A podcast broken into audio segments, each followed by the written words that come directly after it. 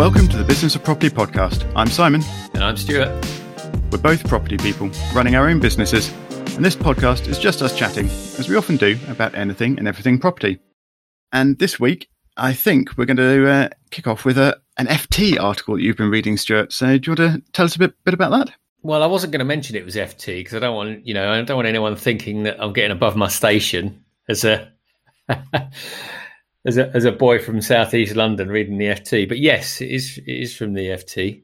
Right, so if, if, only we were still commuting, you could say you just picked it up off a train seat. You, you, it's just a, an accidental read, but uh, well, but of course you can't claim that anymore.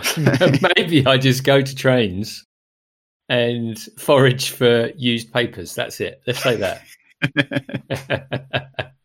Yes, I was reading the money pullouts on the weekend and thought it was quite interesting for you and I to have a chat about, which we which we kind of have. We've, we've done a bit of prep, and the stats that were coming out in the paper were that well, the headline is "House Sales Climb for Second Month," and the line is residential property transactions rose 15.6% in August from the previous month, and July, they had risen 14.5%. So two months of consecutive growth. growth. But as as you quite rightly said, we, we're coming from a very low base of March. So when we're looking at month on month, so so we were just digging down into that a little bit, and based on the figures which are available on the HMRC website, which I'm sure we'll put in the show notes, so you can have a look at this PDF yourselves, should you want to geek out as well. Yeah, that'll definitely be in the show notes. That um, yeah, that these this data is coming from uh, stamp duty SDLT transactions. But the first point you made, which I think is a very good one, is that this shouldn't really be a result of the stamp duty holiday because it's it's a little bit too early for that. Yeah, quite. So the, I mean, when was the stamp duty holiday announced? It was July, July, wasn't it? So mid July ish, something like that. Yeah, I want to say it was around the twenty first, but it was around mid July. Yeah. Yeah, so we'll, we'll go with mid. It's close enough. So if you if you heard that news and you went out and immediately started buying a property, you could probably just about complete by the end of August. Um, I mean, certainly if you if you bought that property at auction, then that probably would be a completion in August. But the large majority of residential transactions are not at auction, and they're done in the normal way through estate agents. And the, I think, average time to completion is about three months. And this is in, hmm. in normal times. Yeah, exactly. And at the moment, I'm hearing lots of stories about delays and problems through mortgages taking longer to, to be arranged and then solicitors being busy and, and not having a, their normal sort of staff capacity due to the, the obvious COVID effects.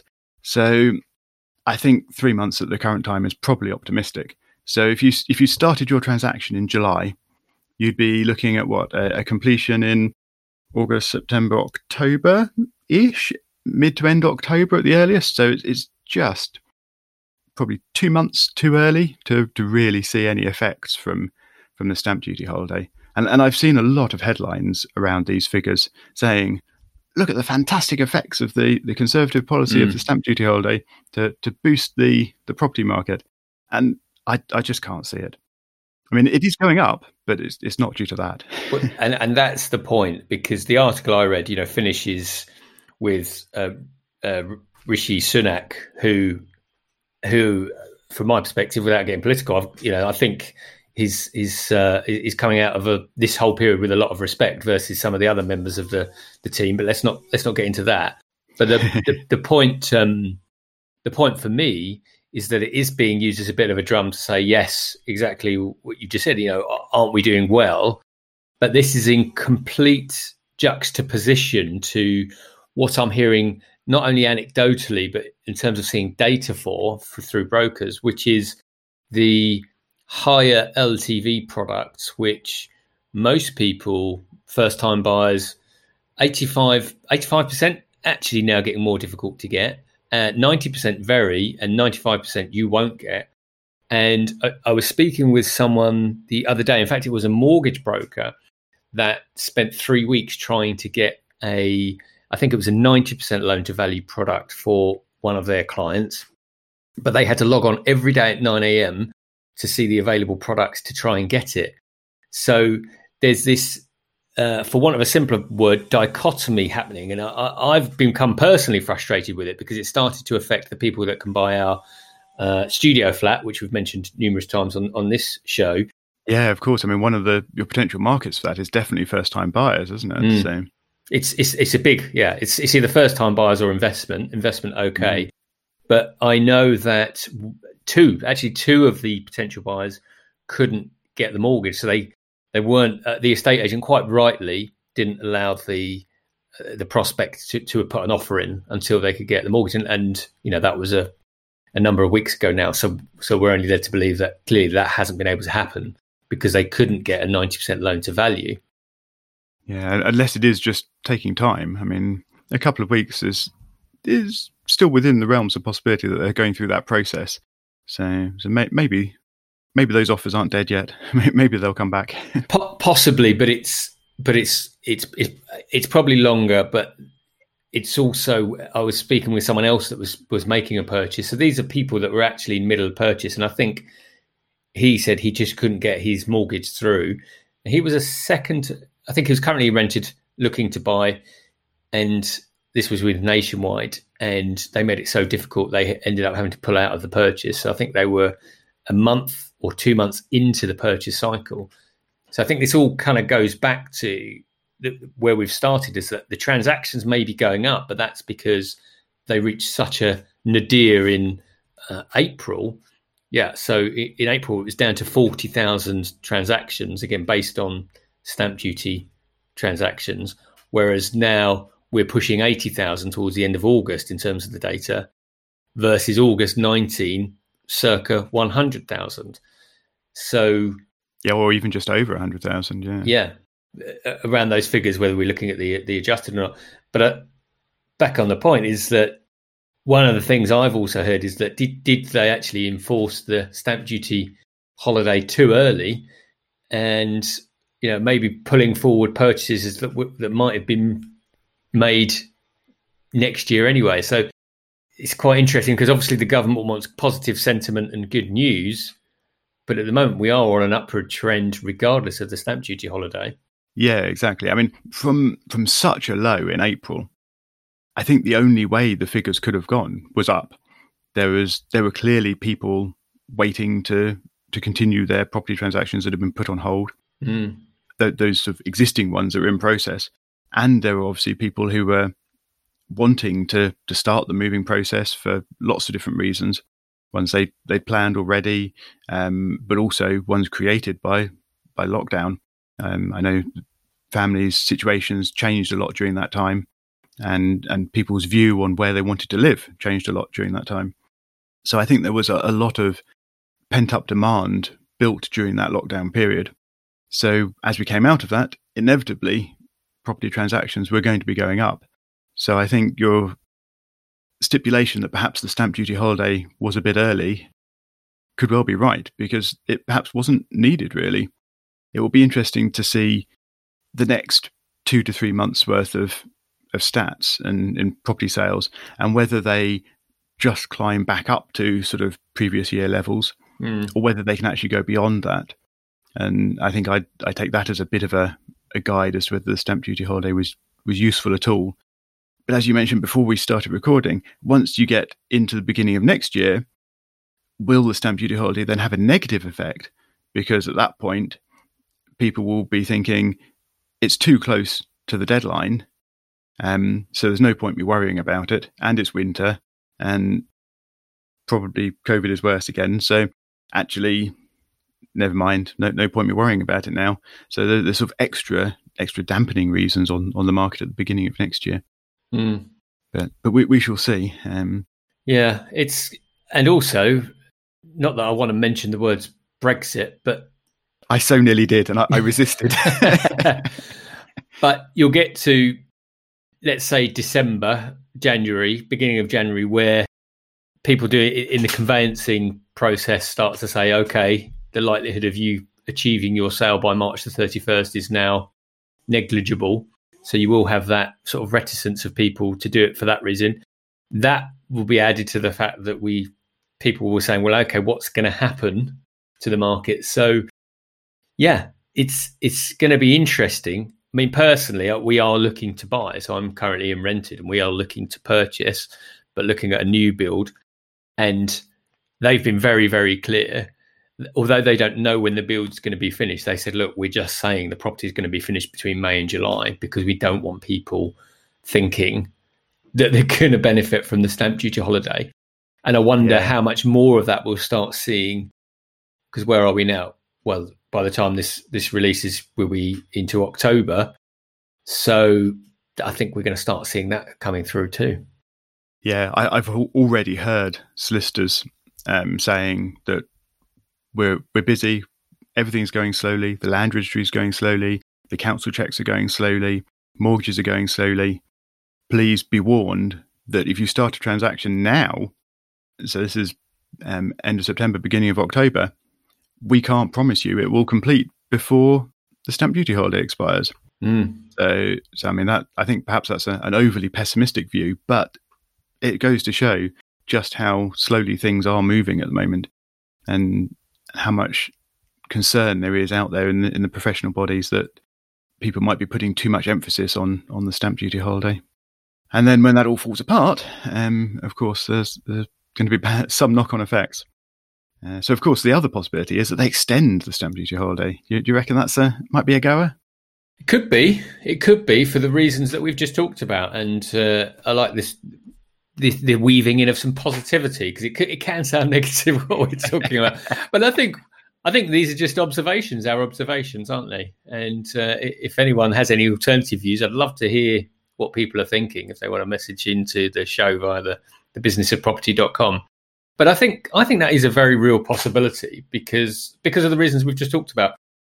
And when you do look at the trend, if if you do go into the show notes and have a look at the main table on HMRC, you can see that there is a, a very clear upward trend, which as, Simon has talked about, is is probably largely irrelevant of the of the holiday. So bolt on the holiday to that. So I can't I can't see the government just not doing anything because if if there's one thing that this government has done so far, it has provided the uh, financial stimulus it thinks is necessary, regardless of what what what our views on it. It has it has tried to do that. So I, I think it is a possibility.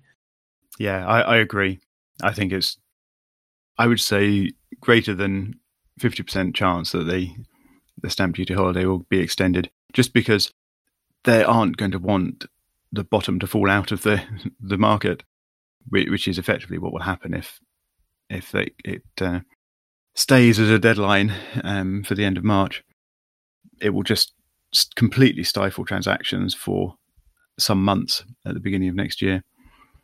Um, and yeah, on, on the positive note, while we're picking up on the fact that these these figures of 15ish percent increases are perhaps not as, as grand as they sound because they're month on month increases and starting from a very low number in April. They are still all going in the right direction. Yeah. And it would probably, at that rate, it would probably be only be one more month and we'd be back to normal levels. So September probably, roughly, will will be back to its standard level from last year. And then if growth continues from that point, I can't imagine it'll be another 15% from, from September to October. But if it grow, growth continues at all, then we'll be above the previous year's level of transactions. Now, you could say that that's actually still just catching up on the missed mm. transactions from earlier in the year. And yeah, I suspect right. that will be part of it. But um, it will be interesting to see how high that level goes. And of course, traditionally, the process of finding a property, um, and actually look, looking at this graph, it's shown in, in the graph as well. The the transactions slow a bit over the, the sort of Christmas beginning of year period, just because everyone's wanting to stay wrapped up warm in the inside rather than going out and traipsing around houses. But um, it will be interesting to see whether that plays out this time around. Yeah, and, and I think the the stamp duty holiday and whether that gets extended or not will have a big big impact on that. If it doesn't get extended, I think it probably will still play out, despite potentially wanting to sort of catch up and and the extra pent up pressure from people changing the way they want to live and from their lockdown experiences. Even with all of that, I, I suspect if the stamp duty stays in place, December, January, February are, are going to see big slowdowns. Uh, but uh, yeah, I shouldn't really be predicting things. I'm bound to get it wrong now. but like you, I'm I'm really keen, having uh, you know worked with with data analytics for. I'm really keen to see how it plays out in terms of incremental transactions because I completely agree. I think even if we exceed, well, as as I'd expect us to exceed the hundred thousand plus transactions at the same point as last year, I'd still believe that we were still, as you say, catching up from what we've lost from from April to July, for example, and then see what actually what the holiday has brought in incrementally. That would be really interesting to see. And that's just got me thinking. So, in terms of property transactions, you have a transaction, you had an offer on your property. I feel like I feel like we should have started there. Start start local. Yeah, we got carried away looking at graphs and and forgot about uh, our sort of typical update starts. Uh, but yes, I had a, a property that was on the market a few weeks ago now, and we it is a very unique property on the street. So it's a fairly large detached property on a street of generally terrace or semi detached houses and a few blocks of flats and things. And we weren't quite sure where to price it. Um, I think that's always a challenge with sort of one off properties.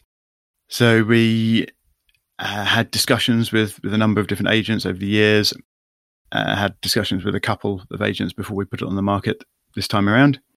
And then we took the took the plunge, and put it online, and I was actually very pleased with the uh, the photography work from from the agents. Something that I'm hopefully going to talk about a bit more about on future podcasts is uh, virtual tours and how important I think they are these days in, in property listings. Mm. But they did put on a, a very nice virtual tour, and uh, I, I, found it quite interesting actually going and, and looking around the property again with uh, without needing to, to visit it, and hopefully that helped helped uh, gain people's interest. And I know uh, the it, it was within a few days of it going onto the portals and being listed, there were uh, probably five plus viewings booked, and I think we were up to nearly ten within the first week. Although not all of those ended up happening. So, but I'll, I don't, don't, don't, want to spoil the uh, the climax of the story. But anyway, um, cliffhanger. We'll, we'll end there. I'll get I'll get the EastEnders drums out for the end of the episode. It's okay. We've still got another five minutes or so of recording. We're, we're fine. We can fit it in. um, the, the people viewing seem to be people coming in from elsewhere. So, not, not all of them, but certainly we had people from London, uh, people from Essex, and, and, this is a property in Brighton. Sorry, that, that's an, an yeah. important part when we're talking about geography to actually know where the property is. yeah, you've got to know where we're starting. Yeah, great. Um, uh, so I, I, thought this was quite interesting that people had obviously looked enough online and and got enough information from the the photos and the virtual viewing and the, the floor plan and whatever else to be willing to commit to quite a long travel to to come and look at this this property. Uh, so we're, we're quite pleased with these results. What, what I just wanted to say on that is that from I, I would think also that if someone's coming to Brighton, so they've obviously made a or they're making in the process of making a life decision to move from from either London or Essex to that part of the world. So it, it to me because because that happens in you know where we live in the Redhill area that, that happens a lot in terms of central people come from central coming out. But I'd also think I think the virtual tour would be the key in, in adding your property to that list, but I'd imagine that they've already made some sort of life decision to come down to the coast, for example, or, or the south coast as opposed to the east coast or Suffolk or wherever is closer to Essex. Yeah, I, I would assume so. Um, I, I, doubt they're sort of searching for properties across the entire UK or across the entire southeast, whatever. I, I suspect they probably had already picked Brighton, or at least around yeah. Brighton or something. Um, but yes, yeah. then I think the things like the, the virtual tour probably helped it stand out as a a property in their shortlist. Yeah. So the, the, the next important part of the story is that we ended up within five days of it being listed and people starting to view it. Uh, we ended up with multiple people placing offers. Wow. So the the first offer was quite a long way below asking price. We weren't terribly pleased with that. um, but fairly rapidly, a second offer came in. It was much closer to asking, and between uh, these two people who had actually put an offer, so there are apparently others who were interested but hadn't put an offer. So between the two that had actually offered, uh, the agent was able to to bounce things between them a little bit and work the price up, and and we managed to achieve a, a price that we we might have preferred slightly more, but we're, we're happy enough to accept in the interest of this particular buyer being quite well set. So they do have a property to sell, but once they've sold it, they will then be a cash buyer for us. Mm. So that's a, a, a, positive position. And the, the chain, I think, is only three people long. So it's, it's a fairly small chain, um, and the buyer is or will be in a, a strong position. So hopefully we've made the right decision going with, with this this buyer and this offer. And um, yeah, in less than 10 days, the property was off the market again. Well, that's that's fantastic. And if we had a bleep machine, I'd I'd bleep myself because I've I've had two properties on the market, one for just over ten weeks, and one for a little shorter than that. And we've we've had we haven't had off we haven't had offers on one. We've had a couple of offers, but ridiculous ones. So so to get to get all in after ten days is is is really really good. Yeah, I think it benefited from uh, being in Brighton, which is obviously a very nice, trendy place to, to be. It's a big property with a garden, so you've got the, the open space, which lots of people are, are wanting at the moment, by the beach, and which again sort of has the feel of, of open space and things. So I think it was had lots of good things going for it, and beyond that, I think it was probably just a bit of bit of good luck that we managed to get two buyers interested early to to help yeah. bid bid things up a bit. Because um, if it had just been that first offer, I mean, we, we didn't accept it. it. It was too low for us. So if, if there'd been nothing else beyond that to help sort of push things up, then it, it, may well not have sold so quickly. We're we're very fortunate to have two people who are in a in a strong enough position to put in offers. Yeah, and uh, and help the process along.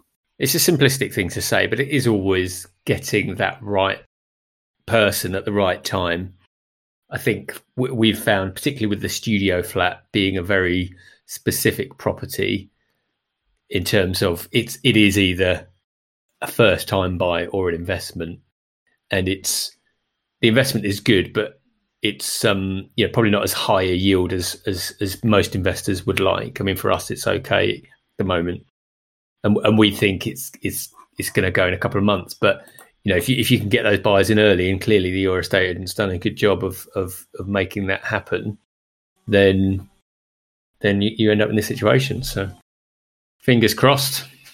Indeed. Speaking of fingers crossed, though, and going back a bit to what we were saying earlier, th- this offer was accepted and properly taken off the market mid September ish, and we have been warned by solicitors and the estate agent not to expect completion before January.